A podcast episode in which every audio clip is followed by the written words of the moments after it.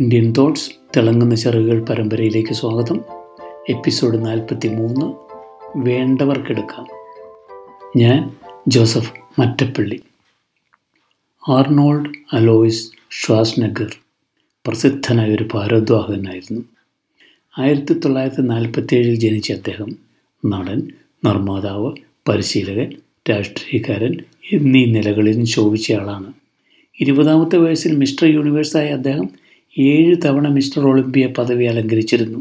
John F കന്നഡിയുടെ മരുമകളെ വിവാഹം ചെയ്ത അദ്ദേഹം രണ്ടായിരത്തി മൂന്ന് മുതൽ രണ്ടായിരത്തി പതിനൊന്ന് വരെ കാലിഫോർണിയയുടെ ഗവർണറുമായിരുന്നു. അദ്ദേഹം ഗവർണറായിരുന്നപ്പോൾ ഒരു ഹോട്ടൽ ഉദ്ഘാടനം ചെയ്തു. അദ്ദേഹത്തിന്റെ ഒരു പ്രതിമ ആ ഹോട്ടലിന്റെ മുമ്പിൽ സ്ഥാപിച്ചിരുന്നു.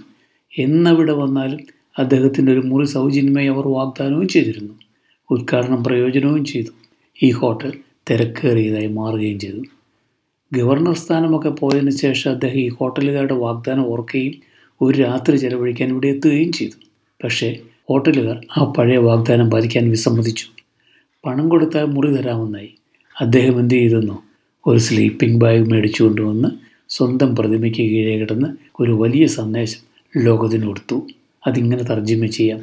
ഞാനൊരു വലിയ സ്ഥാനത്തായിരുന്നപ്പോൾ അവരെപ്പോഴും എന്നെ പ്രകീർത്തിച്ചു കൊണ്ടിരുന്നു എനിക്ക് ആ സ്ഥാനം നഷ്ടപ്പെട്ടപ്പോൾ അവരെന്നെ മറക്കുകയും ചെയ്തു.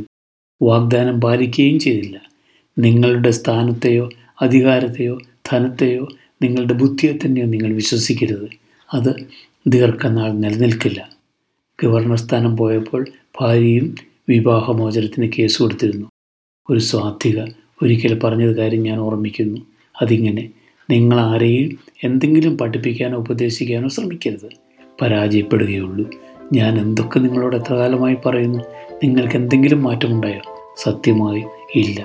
അത്രയേ എനിക്കും പറയാനുള്ളൂ. നന്ദി. വീണ്ടും കാണാം.